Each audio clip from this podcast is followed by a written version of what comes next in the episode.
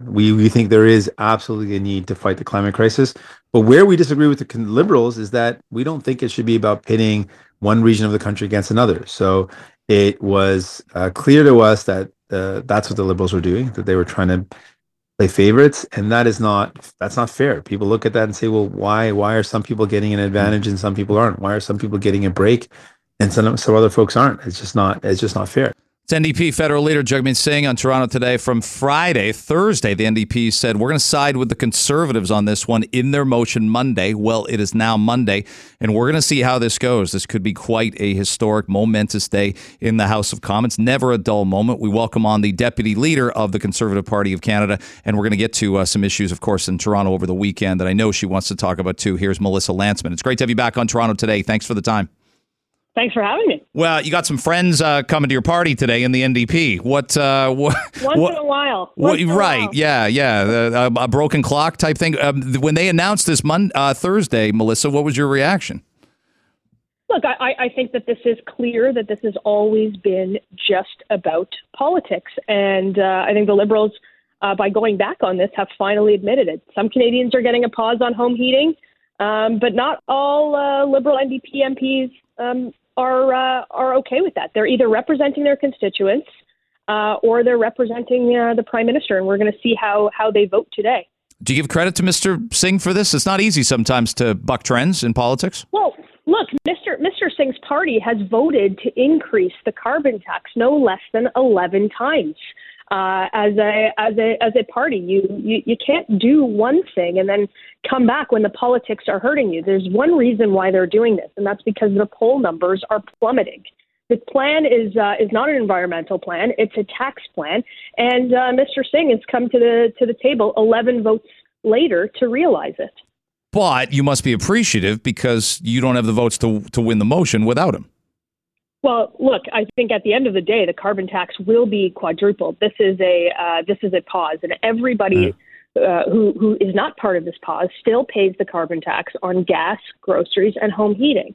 Uh, and I think Canadians have a choice. There's one party who will scrap the tax, and there are three parties who want to continue to quadruple it on Canadians. And I think they're uh, they, we can go to that uh, we can go to that question in an election and see who wins. Melissa Lantsman's our guest on 640 Toronto, Toronto today. When the other parties do criticize the Conservatives, and they do, and say they don't have a climate plan, what's your reaction to that?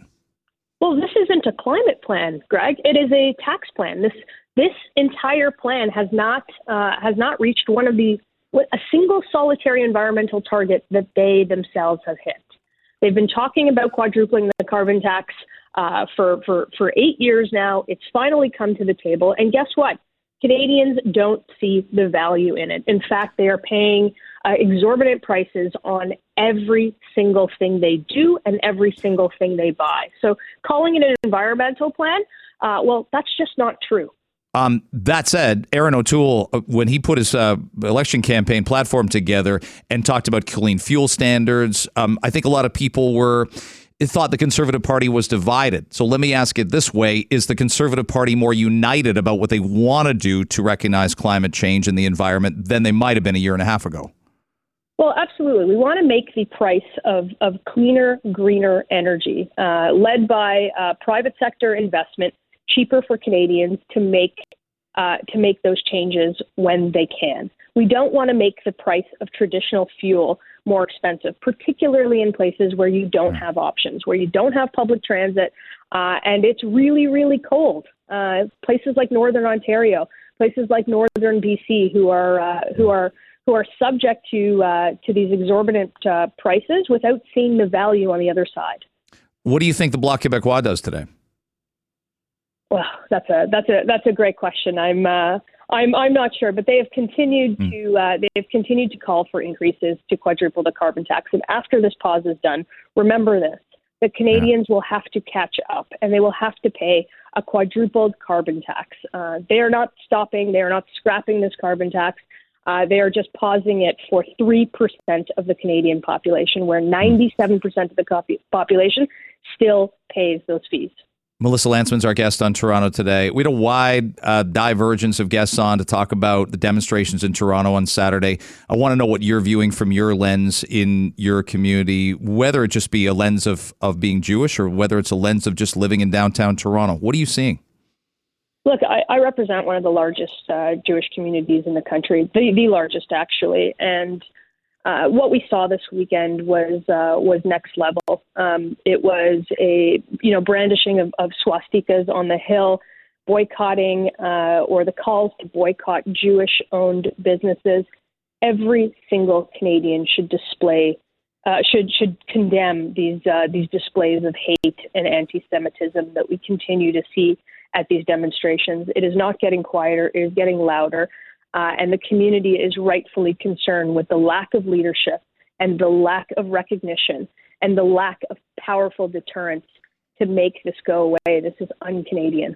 I'm going to ask you to go back four weeks ago and when we're all horrified on October 7th and we're still sitting there on the 8th, 9th, 10th, and we're I don't think we're any less horrified now. I know there's people going to see screenings of some of the footage, and um, and I I guess I admire their capacity to do it. I'm not sure I could, but I asked this to, to say on October 9th or 10th, if I ask Melissa Lantsman, do you think this this is going to get way worse by the end of the month and then deeper into November? Would you have said, yeah, I do, just based on the on the on what's in the water supply right now? Did you think this would get this bad this fast? Well, I do, and I did, uh, and I warned about it at uh, in in in my remarks at a rally uh, of fifteen thousand in uh, in Toronto on October 9th. I said to uh, you know I, I said to all of those people in the crowd, watch carefully at how the language changes, at uh, uh, at uh, at how at what symbols appear, and when there are no deterrents for uh, for this kind of behavior in Toronto, it does get worse and it will get worse. Uh, and uh, and I don't uh, I don't feel great about being right on that, but mm. I, I think that uh, I think that I was. I said to my wife on Saturday, even if we were very much supporters of the Palestinian people, and if we were uh, dis- disagreeing with some of Israel's military tactics, I think we'd look around after a couple of those trips downtown on Saturday, Melissa, and I think we'd say, we're not all among like-minded people here and this is a problem. Not because we'd be identified but just we feel like the, the, the tone is as you note it's it's too it's too hateful. Um, there must be good people going to these rallies that either just must be backing off at a certain point in time but but i think we're waiting to see it Look, I, I, I, don't think that this is about um, the, the Palestinians anymore. If your cause is to rip down posters of kidnapped children, then I think you've you've lost your cause. I don't think that uh, brandishing swastikas uh, has anything to do uh, with uh, with the Palestinians' right to uh, state. I don't think openly calling for the extermination of a democratic state and its people uh, have anything to do with the Palestinian cause. This is outright vile anti-Semitism. I also don't think that uh, that boycotting or calling for boycotts of Jewish-owned businesses advances the Palestinian cause in any way. In fact, I think it does the exact opposite. And we should be very, very careful about what we accept here as uh, uh as as as protests for the Palestinians. I'm looking for leadership. Um, you'll come on the radio and talk about this. I just said this to Josh Matlow. You and Josh might not um, agree on some things politically, but you're both willing to pick up the phone and say, This is what I see in my community. I'm going to be honest, Melissa. I don't see it from Toronto's mayor right now, and I'd like more of it as well from Ontario's premier and Canada's prime minister. Are these fair criticisms? I think they're very fair criticisms. Uh, I think we, we, we don't see that from uh, from the Canadian prime minister.